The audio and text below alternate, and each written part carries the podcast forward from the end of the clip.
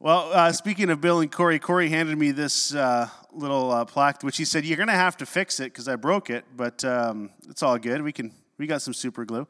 But it's uh, the uh, Psalm twenty-three, and he says it belonged to his mom, Pat. And so they were cleaning out the house, and uh, he uh, gave it to me, and I said, well, am I allowed to pass it on to somebody at some point to who needs it? And he said, absolutely. But I thought as we read from Psalm twenty-three today, I'll read it from this nice little plaque that Corey uh, handed to me this morning. It says, the Lord is my shepherd. I shall not want. He maketh me to lie down in green pastures. He leadeth me beside the still waters. He restoreth my soul. He leadeth me in the path of righteousness for his name's sake. Yea, though I walk through the valley of the shadow of death, I will fear no evil, for thou art with me. Thy rod and thy staff, they comfort me. Thou preparest a table before me in the presence of my enemies. Thou anointest my head with oil, my cup runneth over. Surely goodness and mercy shall follow me all the days of my life, and I will dwell in the house of the Lord forever. It's a beautiful psalm that we've been talking about since January. So, Heavenly Father, we thank you for the word this morning. We thank you for making it come alive, Lord, inside of us. And we pray this morning as we uh, talk about going through the valley and praising in the valley and talking about faith in the valley today, that we would uh, just be reminded, we would be taught, we would just learn something new, Lord, from your word this morning as uh, it would speak to us. And uh, we just give you praise and honor and glory for meeting with us here and now. In your name we pray. Amen. So over the last couple of weeks, we've been talking about the valley of the shadow of death, or the darkest valley, or or it's so dark it feels like death, or it's so hard and, and so dark I just feel like I want to die. Uh, I don't know if you've ever been in that uh, that place, or maybe you've even said to yourself, maybe the world would be better off if I just didn't exist at all, and maybe the world would be better, and my life would be better if it came to an end. And we've all uh, uh, heard of people who've had these struggles. Maybe you've been there yourself, but at some point we all go through moments where life just seems so incredibly hard and so incredibly dark. And we can get in these places, and then we can start to spiral. We don't know what to do. We don't know where to turn. And this is what I love about the Word, is the Word has an answer for every situation. May not be what we want to hear, may not be what we feel, but it is still filled with truth. How many know that uh, just because you feel something doesn't make it true? I've, I, I I try not to rely on feelings, even though I love, I just go, you know, we, we often will say things like, well, I just feel like, or I feel this, or for me, right? It's all relative to ourselves. But the thing is, is that, uh, is that whether it's relative to ourselves or not, uh, as we sing in the songs this morning, it doesn't change who God does, and it doesn't change what God is, and it doesn't change who he is uh, based on our feelings. So you might say things, or someone might say something to you like, well, that's good for you, right? God is good for you. Jesus, you can keep your Jesus. He's good for you. But we know the truth as we read the Word that Jesus came not just for North Shore Church, not just for Tyler, for Bill, for Jeff, for Corey, and not this side of the room. We know that it says in John three sixteen that God gave his son for who? The entire world to be saved. So it's not just relative to me. My feelings might be relative to me, but my feelings might not be true unless what we put inside of our hearts and inside of our minds is true. That's a little bit free this morning, but it does help us out when we get into situations of the valley, because what happens when we get to the valley, and what do we like to do, especially me, we like to try to fix something. It's broken, let's fix it. You're hurting, let's fix you. Let's just get you up, let's just get going, and, and let's move along. And, and meanwhile, sometimes that person really just needs to sit and wait. And we talked about that in Habakkuk chapter Um, I said Hezekiah to you this morning, Elizabeth. I meant to say Habakkuk. It wasn't coming to me. But we read about that in Habakkuk chapter one and, and chapter two. And, and, and sometimes the person just needs to sit and wait and embrace. Don't need you to fix my problems. Maybe I just need you to sit with me in these moments. And sitting with someone in their moments of valley is, is an incredibly valuable experience. Sitting with someone in their deathbed, sitting with, with young parents who've just lost a child. And um having done that, there's these wild moments where you go, there's nothing that I'm going to say or going to do that's going to fix this right now, but the value of presence is all I need. And having the presence of God in the valley, I think I took that, talked about that about four or five weeks ago, uh, end of, or middle of April, what a month ago, and, and just said the value of presence of God in the valley. You know, it's as hard as it is to say, or it's easy to say, hard as it is to, to accept, is that's all I need. All I need is the presence of God in the valley. I just need the presence of God as we walk through this life. And it is that simple, and it's that hard. But as we jump into Hezekiah, he gives us some, some we learn some practical advice to help us get through the valley. Because um, while while it may be good to sit and to wait, the, the situation that Hez, Hezekiah, I said again, Habakkuk, I'm going to read the notes, it'll be good. Habakkuk, Habakkuk, Habakkuk, Habakkuk, there we go, we got it. Habakkuk, the situation that he finds himself in is very much a valley situation. And there's some great things and some re- things that we can learn through the book of Habakkuk, through his experience that will help us through our valley time. And, and maybe you're not in the valley now. Maybe you're going to be. Maybe you were there before and you'd like to do it better the next time. Or maybe you're walking with somebody right now going through a hard time and you go, what can I use? What is some advice? What is something from the Bible that I could use to help them through the valley? Habakkuk, written over uh, about six hundred B C or so, it's full of emotions, full of feelings. And he just lets it all out to God. Chapter one, like so many of us, Habakkuk finds himself wondering why. Have you ever asked the question, why God? Uh, many times. Uh, and there's moments we ask the question, why do you not seem fair, God? Why don't you seem fair? And Habakkuk is wondering and wondering and wondering and wondering. Chapter two, it's all about waiting. Waiting, waiting. We talked about this last week. Number one, God, where are you? Where are you? Where are you? And then God speaks and says to Habakkuk, here's what I'm going to do. And what I'm going to do is going to amaze you. You're not even going to believe what I'm going to tell you what I'm going to do. I heard you cry, Habakkuk. And remember, Habakkuk is a different prophet. Most prophets were the voice of God to the people. Habakkuk was the voice of the people to God, a little bit of a reverse prophet. And so as, as God is speaking to Habakkuk in this kind of two-way conversation between him and the people, uh, God says, you're going to be just absolutely amazed at what I'm going to do. I've heard your cry, Habakkuk. I've heard you. And I've heard you ask the question, God, where are you? Why are you doing? Why doesn't this seem fair? And what I'm going to do is going to totally amaze you. And then what happens next, he says, I'm going to raise up the enemies against you. I'm going to raise up the Babylonians who are worse off than you are. And they're going to bring judgment on you. And they're going to bring judgment on the people. And so I'm not going to answer the prayer the way that you prayed. And Habakkuk goes, I am amazed. But the, the amazing line at the end of chapter two, and I'll just read it quickly for us here as I did not need to flip the page. He says, at the end of hearing this word from the Lord about the destruction and the heartache that's going to come, he says, the Lord is in his holy temple. Let all the earth be silent before him.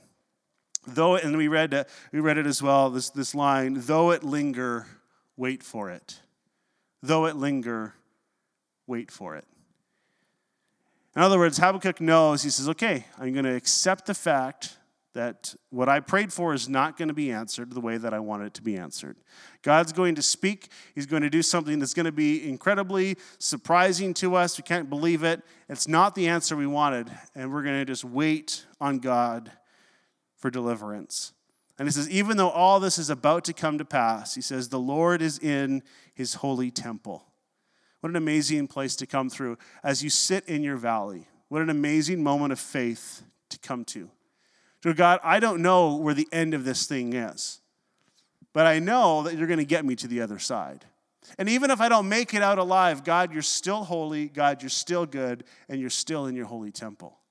God, your ways are still higher than my ways. And this is the moment where we build our faith. It's in these moments that when there's nothing else to lose, it's the best moment to put your faith in Jesus, because nothing else you put your faith in is going to help you prosper or succeed. Nothing else you put your faith in is going to get you through these moments. You can find things that will numb the pain. You can find things to help you forget about what you're going through. You can do all of these things, but until you deal with the root of those issues, you will continually find yourself in the valley again and again and again and again. And so even though it's hard, though it linger, wait. Finally, we get to chapter three. And well, let me, let me back up in case you missed it. Chapter chapter two, there was another moment right at the beginning. And, and, and Habakkuk says, I'm going to call out to the Lord, and then I'm going to take my place at my guard post, and I'm going to wait for him to speak. In other words, he's going to do everything he possibly can, do everything he possibly can do to hear the voice of the Lord. So when we're going through the valley, it's, it's kind of like when you're lost in the bush. Have you ever been lost in the bush? You think, if I just get to the top of that hill, I'll get cell service. There's some good stories going around the room in our heads right now. I see you got the boat on. Are you, are you getting ready to go fishing? Are you coming back? There's some stories swirling, so you've been you know exactly what I'm talking about then. I'm going to get in the best possible position that I can to get the signal. So, oh, there I am on T V. Look at that. I'm going to get the best possible signal that I can so I can make that call so I can get help. And, and Habakkuk says, I almost said Hezekiah again. Habakkuk says, I'm going to get to the best position that I can. I'm going to take the right posture, and I'm going to wait for the Lord to speak. And I'm going to wait for him to move. So many of us, we, we can try so many different things, but at the end of the day, just take the right posture. And I believe one of those postures that we're going to talk about today is taking a posture of praise. It's the hardest thing to do when you're going through a hard time. It's the hardest thing to do. I'll never forget. Uh, a number of years ago, a good family friend came to church with us our whole lives, and she was a very exuberant worshiper. Like, if you want to talk about the the typical, like the crazy people you see when you talk about a Pentecostal church online, this was that lady. Like, just, uh, it was a bit of a cultural thing for her, but just when the Spirit of God moved, like, it was weird. Like, it was like people would stare, and the kids would all be like, it was... It was just it's just one of those weird ones. And but she was just so passionately in love, and just it was the way she expressed her praise. I'll never forget. Her oldest daughter was killed in a car accident. And and I'll never forget at her funeral. Uh, she's sitting in the mom's sitting in the front row, and she's like, well, we're having a church service. We're doing the funeral, we're, we're just gonna have a church service. Gonna celebrate her life. And I mean there was So if you can imagine just how much an exuberant she was in her worship, she was also very exuberant in her mourning. It was very difficult to hear, and also like very difficult to hear. And and but I'll never forget the the worship team gets up and they start playing playing the songs. And as much as this woman just loved to worship and was just passionate and would just move, I've never seen her worship and praise quite like she did in that moment. And where she went, God, I don't like this. I don't agree with this, Lord. Why did? Why is my daughter not here with me anymore? I, all of these things. She put all of that aside, and she just paused, and she praised God, and she worshiped like she never worshiped before. Amazing posture through the valley. God, I want to get myself in the best possible position to hear your voice, to be in your presence, to know that you are with me. I want to just stand. I want to be exactly where I need you to be for you to speak. God, I'm confused, I'm wondering, I'm doubting. And at the end of the chapter, he says, but the Lord. But the Lord is in his holy temple. God is on his throne. And he says, let all the earth be silent before him. I'm hurting, I'm broken, but God is in his holy temple, set apart, holy. Chapter one, we get a bit of the reset, hits the reset button. And this is kind of what one of the maybe our first step in the valley. Right? It's kind of the first thing of tech support, right? You have an issue with your phone or computer, what's the first thing you do? You turn it off, you turn it back on again. I always just say, if I'm in the hospital on life support, unplug me, plug me back in, we'll just see if that works, right? We'll just just try it out. Elizabeth will just unplug and leave it, I'm sure. But,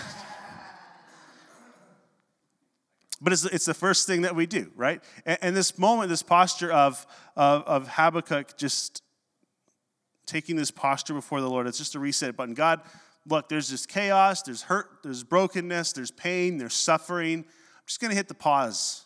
We're just going to reset, and we're going to just change our attitude. We're going to change our mindset. God, you're going to come, and you're going to bring us some level of peace as we walk through this. And this is essentially what the book does. So chapter three, we get to this interesting, interesting word in chapter three. And I said it to Elizabeth this morning. She kind of looked at me funny, and she said, hey, what did you say? And uh, the word, and you find this in chapter three in verse one. And I'm going to read it for you right now. A prayer of Habakkuk the prophet, right here in Habakkuk chapter three. A prayer of Habakkuk the prophet on Shigionoth. Now, have you ever heard that word before? Shigionoth. I've preached about it once before, so you weren't listening. So you have heard it before because I told it to you. S H I G, read your Bible, it's in there. Habakkuk chapter three, verse one. S H I G O N O T H. At least it's in the N I V. And um, it's a, what does this, what does this word mean? Well, it's the, it's the plural, which means it's, you know, the plural of Shigion. Not Shig. No, this is not a shig. It's not a shag. Shigion is the is the root word. Shigionoth is the plural of Shigion. We should just learn Hebrew, and we would understand this way better. Shigion is the actually only used one other time in the Bible, and you find it in Psalm chapter seven. And it's uh, and it says in Psalm chapter seven, not even in the, the verse, the scripture itself, but in the instructions of how to read it or how to process this psalm. And the what is this psalm? Is it a song? Is it a poem? Is it well, all of these things? It says it is a Shigionon of David. And so David's the only other time we see this word at all in the Bible. It's only used one other time, and the other time is this, Habakkuk three, chapter one. So what do we know about these words? They're actually directions on how to sing a song or a psalm. It gives us some instructions on how this particular uh, psalm is supposed to be sung. A musical term, if you read it, the little footnote in my Bible says, probably. This is how little the word is used. It says, and you know it's bad when the professional Bible interpreters say the word probably. So just take note of this, probably, so we can, which means it's kind of open to interpretation of how you want to live this out, right? And so uh, probably a literary or musical term. But we're going to get into one of the commentators' suggestions of what it means here in a second. But we know that the words on, or, or directions on how to sing a song or a psalm. For example, I might say to you in this next worship song, we're going to sing it like a love song to God, right? And so when you sing a love song to your spouse or significant other, what might you do? You might look into your their eyes. You might dim the lights a little bit. You might light a candle. You might, uh, you know, if you sing to your spouse, I don't know if you do that or not. Or it might be, what's that good eighties movie? The guy goes outside the girl's window. He's got the stereo on his shoulder and he's singing. Does anyone know what movie? What's that? Is it a music video? It's from a movie. Yeah, sixteen Candles. I've never seen it, so I've just seen the clip. Probably on Facebook Reel or whatever. Harrison knows it well. He, how do you think he won Rebecca over? I can see this. Harrison standing outside their house tonight, stereo on his shoulder, singing out to Rebecca. This is a love song. I got, I got one actually. I do. So, but you know, you get you get the point. So this is how you sing a love song, right? Or I might say, okay, we're going to sing this like a jazz song, and how many are you going to do your jazz hands? Can anyone do jazz hands? Let's just make this interactive this morning. No? Okay, good. Uh, Shigionoth uh, means to sing, are you ready for this? With strong emotion, with impassioned exuberance. It means wild, passionate singing with rapid changes of rhythm. It means high-spirited praise, vigorous enthusiasm. Anyone care to demonstrate what that might look like this morning? Anybody at all? Any volunteers? Harrison, we know that you're good at love songs. You think maybe you would love to come and we can clear the dance floor for you this morning. We can turn off the live. No, we're not turning off the live stream. We're going to get this on camera. Wild, passionate singing with rapid changes of rhythm means high-spirited praise, vigorous enthusiasm. This isn't a cry-in-your-beer country song. This is a kids high-on-sugar watching Cocoa Melon kind of song. One article said Shigionoth is, and I quote, it is praise punctuated with exclamation, part, exclamation marks. Uh, what I want us to understand about Habakkuk three is he's doing this full-body, full-body, interactive, high-energy, loud, passionate song of praise before God. And he's doing it before God did what he wanted God to do. Catch that for a minute. So he's doing this full-on, very exuberant, very kind of rare, uncommon type of praise. And he's not only, so not only does Habakkuk find himself, he gets himself in a position to hear from God. And then when he hears from God, he takes a humble posture and say, okay, Lord, your will be done. You're still on your holy throne. And then he changes his posture yet again. And he takes on this rare form of worship and he praises God before God does what God is going to do. And this is where we want to land this morning. Because I believe some of the most passionate, authentic praise is actually the praise before the provision. I'll say that again just so it gets in their heart a little bit.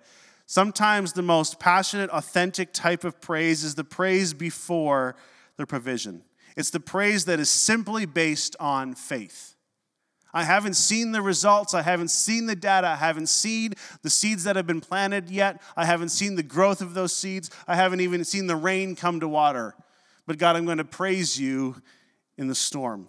I'm going to praise you in the desert. This kind of praise is not praising God for what he has done. We sang it this morning, oh God, you've done great things. Right? We sing that. And we can praise because God has done great things. But what happens when we praise when God hasn't done great things yet?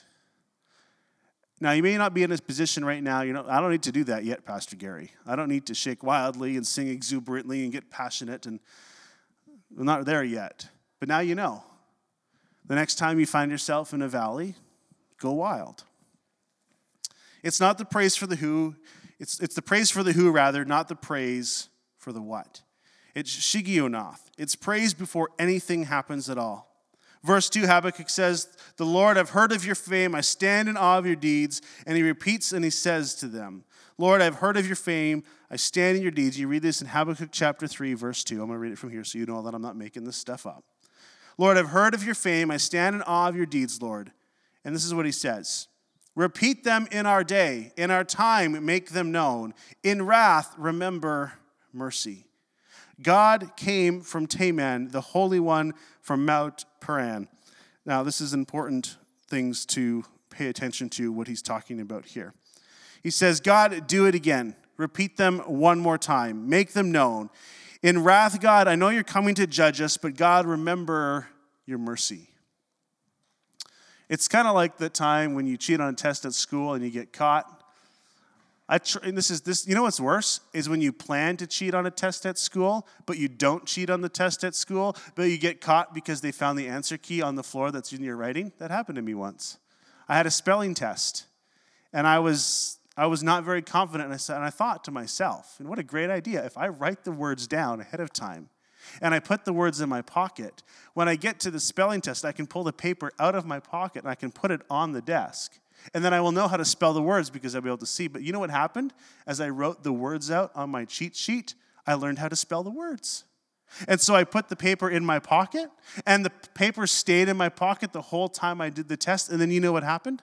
I was walking down the hallway at school, and I grabbed I grabbed the coin out of my pocket to play foosball, and the paper fell out. I didn't know, and the teacher came along and saw this piece of paper with the spelling words on it. And this teacher went, that looks like Gary's writing because the writing is so bad. It must be Gary's because Gary's the only one with bad writing like that. And so he calls me over to the desk, and he says, uh, how did that spelling test go? I said, it was great. I got ninety-eight percent. And he says, did you?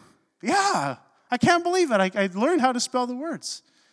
Oh, well, can you explain to this little, I didn't even need the paper, Mister Jacobs, I swear. But in that moment, it didn't matter. And he believed me, but it didn't matter. And there's these moments where I know that judgment is coming. I know detention is coming. And, I mean, I didn't know the word enough to say, have mercy on me, Mister Jacobs, but this is the, the posture that Hezekiah is taking. He says, God, I know that your judgment is coming. When he says in his, in his Shigionoth, remember mercy. Remember mercy. And then he goes, God, remember how you saved us once before. Do it again. Do it again. And as I'm praising you, I'm believing, God, you're going to do it again. So yes, your wrath and your judgment is going to be poured out upon us. I'm trusting that you're going to remember mercy. And then I'm trusting, God, that you're going to save us from the Babylonians. It's kind of all of these three, three, three steps that all take place in, the, in this moment in the Shigionoth that he does. God, I know that we deserve the wrath and the judgment. It's coming.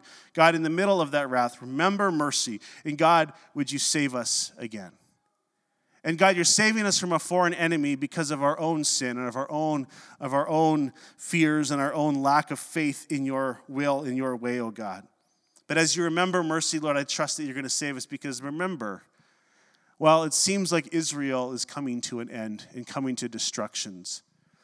It seems that even in their lack of faithfulness to God and in their disobedience, they have to pay the price. But in the middle of their disobedience, in the middle of their unfaithfulness, Hezekiah, Habakkuk said it wrong. I don't know why. Hez- next week, we're going to preach on Hezekiah, just because apparently we got to talk about Hezekiah. Who was he? Let's find out next week. Habakkuk finds this moment, and he goes, okay, God, I understand that your judgment is coming, but I also know that in our unfaithfulness, God, you are faithful, and that your promises are yes and amen. And God, did God promise? He said to Abraham, the father of the nation, generations before, he says, Abraham, I'm going to make you a father of many nations. Your descendants are going to spread like the sand on the seashore, the stars in the heavens. We also have this promise that out of the line of David, and Habakkuk happens after David, out of the line of David, a Messiah is going to come, and he's going to be the Savior of the world. And so Habakkuk is in the middle of this praise, and he's saying, God, remember mercy, and God, in the middle of this wrath and this storm, would you, would you save us again? And even though he doesn't know the end from the beginning, he does know that God's promises are true and are faithful. And no matter how God chooses to do it, God is still going to be faithful to his promises. Because if God is not faithful to his promises, then he's not really God at all. What's the point of all this if he's not really God at all? And sure enough, when you read six hundred years later, what happens? Some little teenage girl who just loves God with all of her heart, soul, mind, and strength, engaged to be married to Joseph, this really young, good-looking carpenter, poor Jewish guy. And God says to Mary, you're going to have a son. You're going to conceive a son, and he's going to be the Savior of the world. And Mary goes, okay, that sounds great. And uh, not quite, but you can go back at Christmas time and find out exactly what she said. We know that she gives birth to this son who was conceived by the Holy Spirit, who is perfect in every way, and he gives his life. He takes on the shame. He takes on the sin. He takes on the guilt. He takes on the pain of the world. He takes on the judgment of, I'm preaching, yeah, takes on the judgment of God for the rest of us, so that we don't have to go through what Israel went through, that we don't have to go through the valley that Habakkuk went through, and we get to have freedom in Christ forever. Getting ahead of myself, but it's okay. What do we do, though, when life gets difficult? God, I know that you saved me. You sent Jesus to be my Savior. How come I'm going through such a hard time? Well, Jesus himself told us, in this world, you're going to have trouble. In fact, he said, in this world, you're going to have tribulation, is what he actually said. Things are going to be hard. Things are going to be tough, because even though I'm coming back and I'm going to make things right, we're not quite there yet. And why God chose to do things the way he does is, is beyond me, but it's just the way it is, and we're going to trust God in the middle of the storm. We're going to trust God before he provides, and we're going to trust God before he comes back, because we know he's coming back again. That's something you can say amen to, because that is our hope today. But what do we do when life gets difficult? God, sometimes you seem so incredibly amazing, and God, sometimes you seem so incredibly far away and distant. God, you do so many incredible things, and sometimes, God, I can't see them at all. God is so good, and then we get a bad day, you get a bad season, bad news. You pray, nothing happens. The opposite happens of what you prayed. You're waiting for God to do something, and he does nothing. We go through the valley, and we have what we call a crisis of belief. In my mind, in my heart, I know you are real, I know you are true, but my experience right now, God, is telling me, my feelings right now, God, are telling me something different. So, God, I know in my head that you are good. I know in my heart that you are good. I know in my head that you will hear me when I pray. God, I know in my head that you can do miracles and that you can save me, that you can heal me, that you can provide for all that I need. But what happens when he doesn't come through the way that we know? We go through a crisis of belief. Our feelings are telling us something different. One of the things I love to do in a crisis is to pretend that it's not happening. Just ignore it. It'll go away. My arm might be falling off, but it's fine. That's what I like to do. Just pretend it's not happening. This is, I think this is probably the most common for the Christian, honestly. The person that's followed Jesus their whole life, it's really easy just to go, oh, that didn't happen. I don't know what you're talking about. I mean, if you if you, uh, if you just Google bad things that have happened in church, there'll be lots of stuff that you're going to come across. So much that you're going to probably have a crisis of belief just reading it all. God, why did why did why would you let that's your church, God? Why would you let that happen? We have crisis of beliefs. And then yet sometimes we just, oh, that didn't happen. It's easy just to ignore it. And we ignore it because we don't want it to challenge our faith. But the fact is we need our faith to be challenged, because it's in those moments of challenging that our faith actually grows deeper. It's in those moments of, of people coming against us that our faith actually grows. When someone starts to ask you the tough questions, and if you don't have an answer, You better go learn an answer or an experience an answer, because it's that's going to challenge and help your faith grow, so that when you go to the next valley, when you see someone else in the valley, you have hope to offer to them. What do you do when you're crying out to God, believing that he'll hear your prayer? He'll move in a way of brings relief or brings blessing or brings provision, and yet God doesn't. Well, let's do two things. Two things that Habakkuk does when he calls out to God, asks for some help, asks for some provision, says, God, save us from this. And God answers with something that he didn't want to hear. Habakkuk three three. God came from Teman, the Holy One from Mount Paran. His glory covered the heavens, and his praise filled the earth. Well, where are these places? Teman, Paran, two places God took his people for refuge after delivering them from the Egyptian bondage.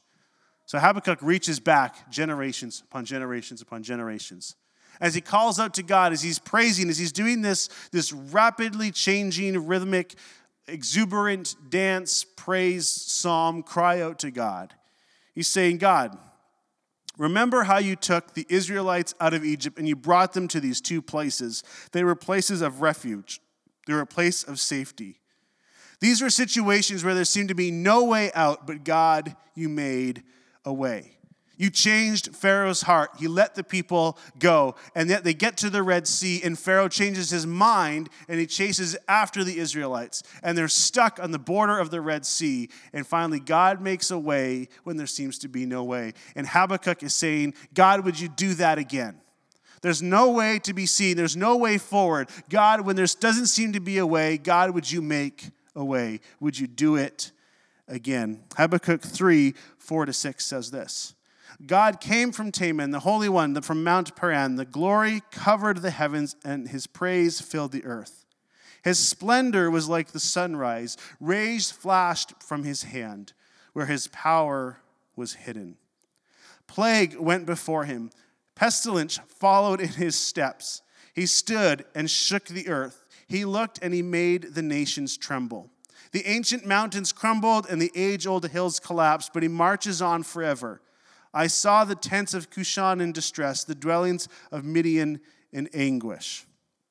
But last verse, the end of verse six there. The ancient mountains crumbled, and his age-old hills collapsed, but, his, but he marches on forever. Continue to read verses seven to fifteen, and this is kind of what Habakkuk does. He's taking, talking back about all the justice and faithfulness of God. Now, here's, here's, of course, what Habakkuk could have done. He could have remembered some of the things that God, the other people of God remembered. He could have said, God, I remember when you provided for your people with manna from heaven, you made meat from a bird, with water from a rock. I remember, God. I remember when you spoke life into the dry bones and they came to life. There's so many promises, so many moments where God came through, when God made a way, when there didn't seem to be any other way. And he says, when you're in the valley, you simply just have to remember the goodness and the faithfulness of God. When you're in the valley, all you sometimes need to do is remember the goodness and the faithfulness of God. God, I don't see it. God, I don't feel it. But God, I know that you are faithful.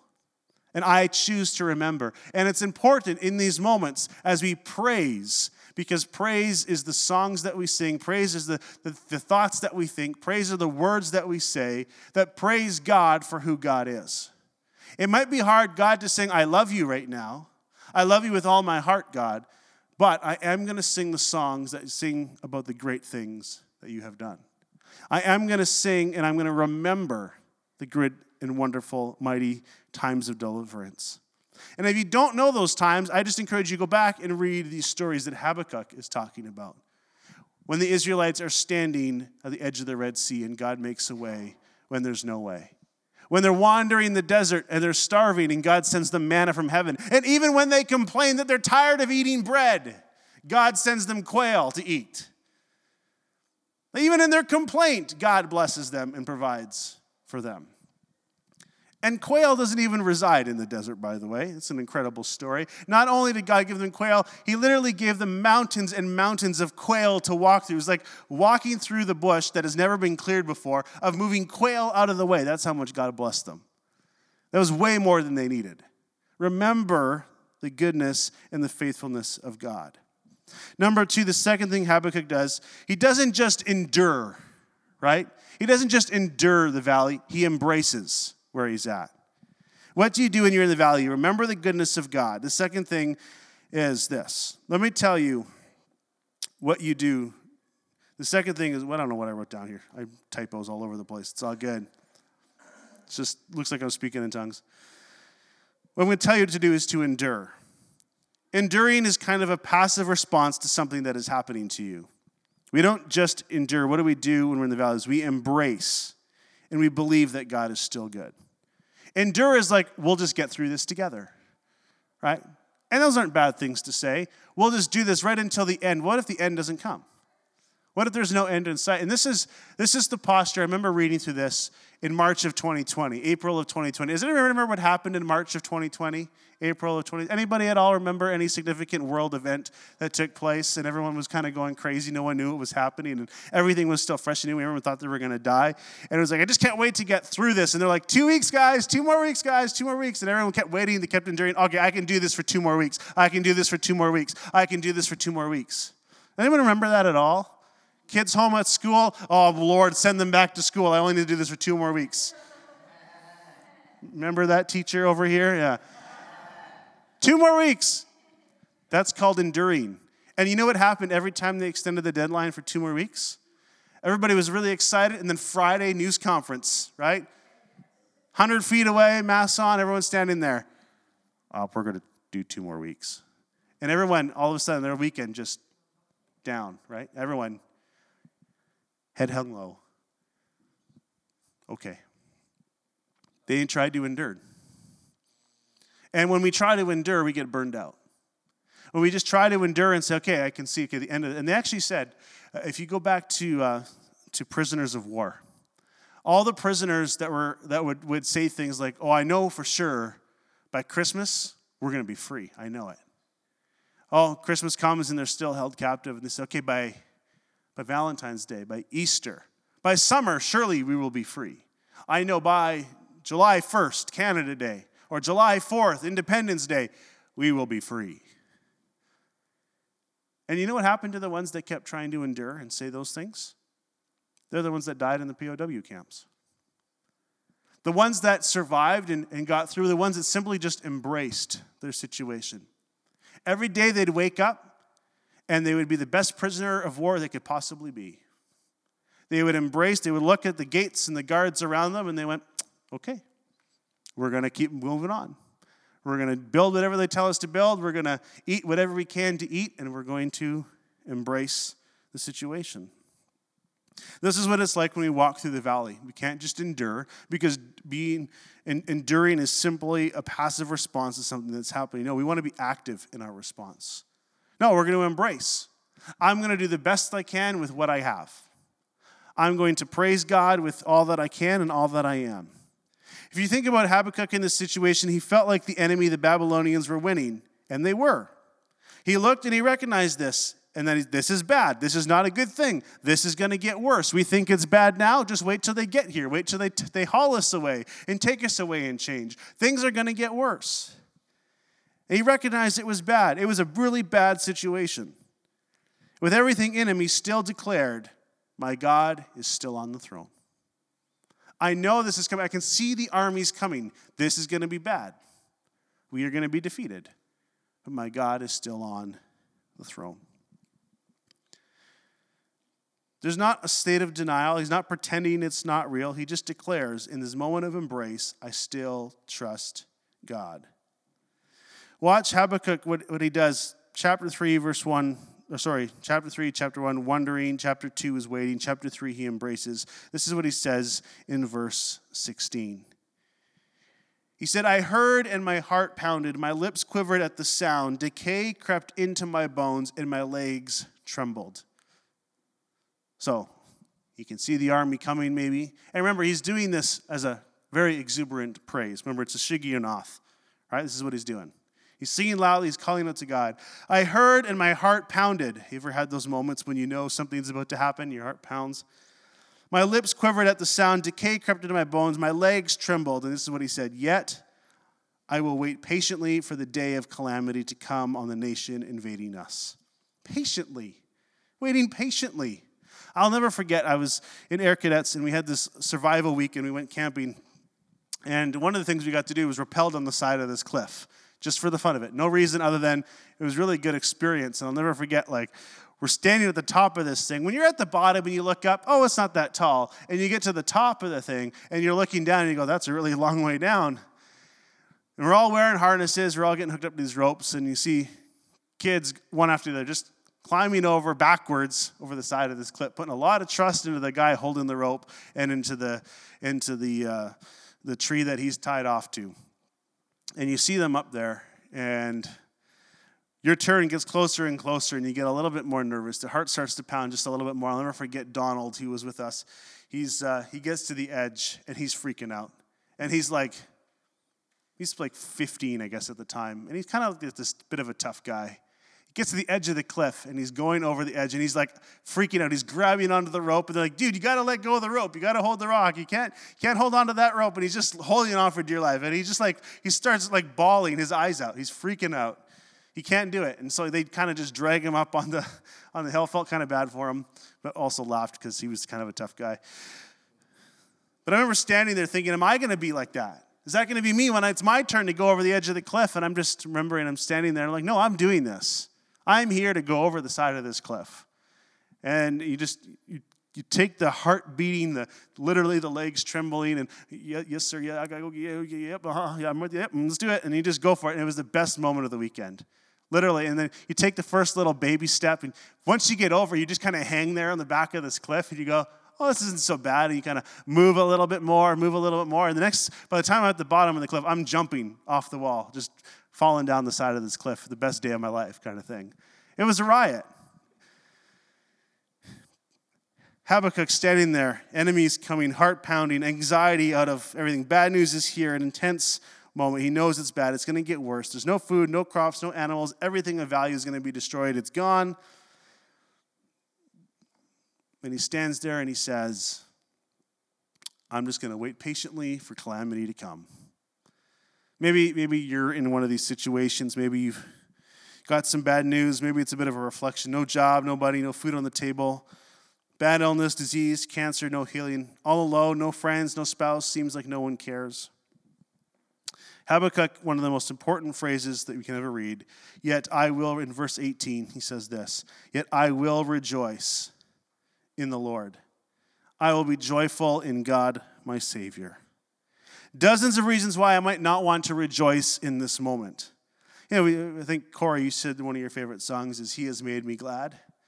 He has made me glad. He has made me glad. I will rejoice for He has made me glad. It's really hard to sing that when you lose a job, when you get the diagnosis that you don't want to get. And yet in verse eighteen, he says, I will rejoice in the Lord. I will be joyful in God, my Savior. And remember, he's not just saying it because he knows it's true.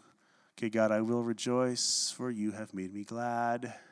He's not just standing there saying the words. Remember, this is a full-on, exuberant, passionate form of praise and worship. He's dancing like he's on the mountaintop. He's, he's dancing like he just won the lottery. He's praising like an idiot in front of probably whoever's watching him, thinking, what has gone into this guy's head? Because he's he's moving his body rapidly. He's changing the tempo that he's dancing to. It probably looks crazy. It probably looks like he's high on something. And yet in this moment, he's exuberantly praising, yet I will rejoice.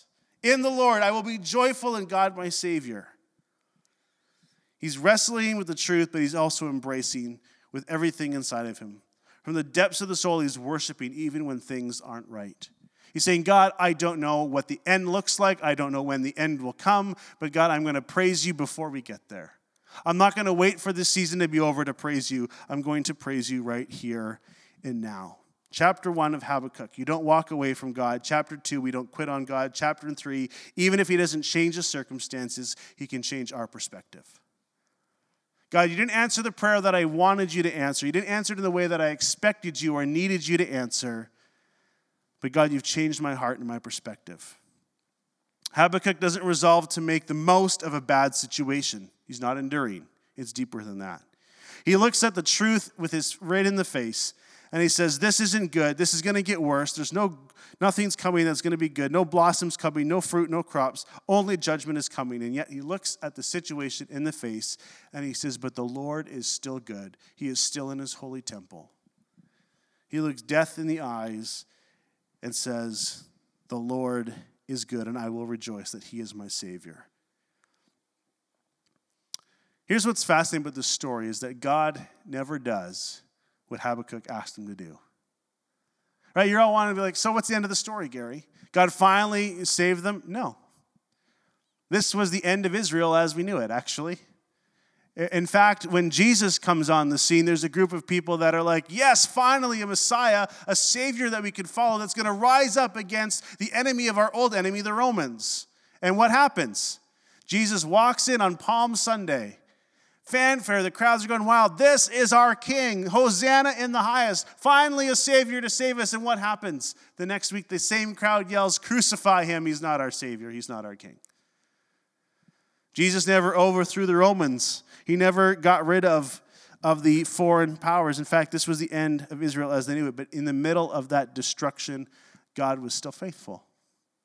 Because Jesus came what Jesus came to do, to save all of the world. Not to overthrow a human army, but to bring in a holy, righteous kingdom.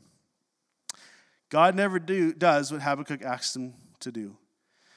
Verse nineteen, the sovereign Lord is my strength. He makes my feet like the feet of a deer. He enables me to tread on the heights. Look, destruction and death is coming. Judgment is coming. Heartache is coming. Pain is coming. Suffering is coming. But the sovereign Lord, in the middle of this circumstance, in the middle of this valley, as I'm probably stuck in the mud, no cell service, no one's coming to save me, this might be the very end. The sovereign Lord is my strength. He makes my feet like the feet of a deer. He enables me to tread on the heights. Even though I walk through the darkest valley, I will fear nothing because you are with me. We choose a posture of praise. We choose this posture of embracing. We hug and hold on tightly to God. We raise the hallelujah like we've sung before. All of our praise, all of our hands, we raise our voices, we move our bodies to praise. Because it's in these moments of praise where we get to have these intimate moments where it's just us and God. And these intimate moments is what builds our faith like nothing else. And so I encourage you. The next time you're in a valley, the next time you get the phone call you don't want to receive, the next time you're in the doctor's office, they give you the diagnosis that you don't want. Look death straight in the face and say, God, I will praise you in the storm. Because you are faithful, that you are good. And God, I'm going to remember your promises. I'm going to remember your, the past that you have been faithful in. But God, even if you don't answer the prayer I'm asking you to answer right now, I'm going to praise you, I'm going to praise you, I'm going to praise you, I'm going to praise you. Because even though I walk through the deepest, darkest valley, I will fear nothing because you are with me. Let me pray. God, I thank you for this day. Thank you for the truth, God, that we can hold on to. Lord, as we wrestle with our situations and as we watch those around us who are hurting and going through these moments, I pray that you would give us the strength to put our arm around their shoulder and and hold their hand and show them the truth, oh God, and show them how to pray and how to praise before the provision. God, the next time that we find ourselves in these moments where we're without a job, without food on the table, without a way to pay our bills, the next time we lose someone close to us, oh God, when we don't see the end in sight, would you just continue to give us a posture like you did to Habakkuk? And let us just stand firm in a place where we can hear your voice.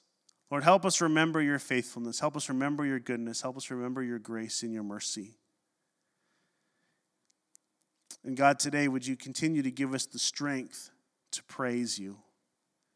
Give us the strength that we would stand and hold fast, oh God, in our position, that we would move forward, Lord, regardless of the world around us. Lord, when everyone else is just enduring and hoping just to get through it, oh God, would you give us the strength to embrace? Would you give us the strength to praise God no matter what? Lord, I pray a blessing over each one here, Lord. As, as you have blessed us before, Lord, we just trust that you will continue to bless us again in the future. Would you help us hold on hope? In your name we pray today. Amen.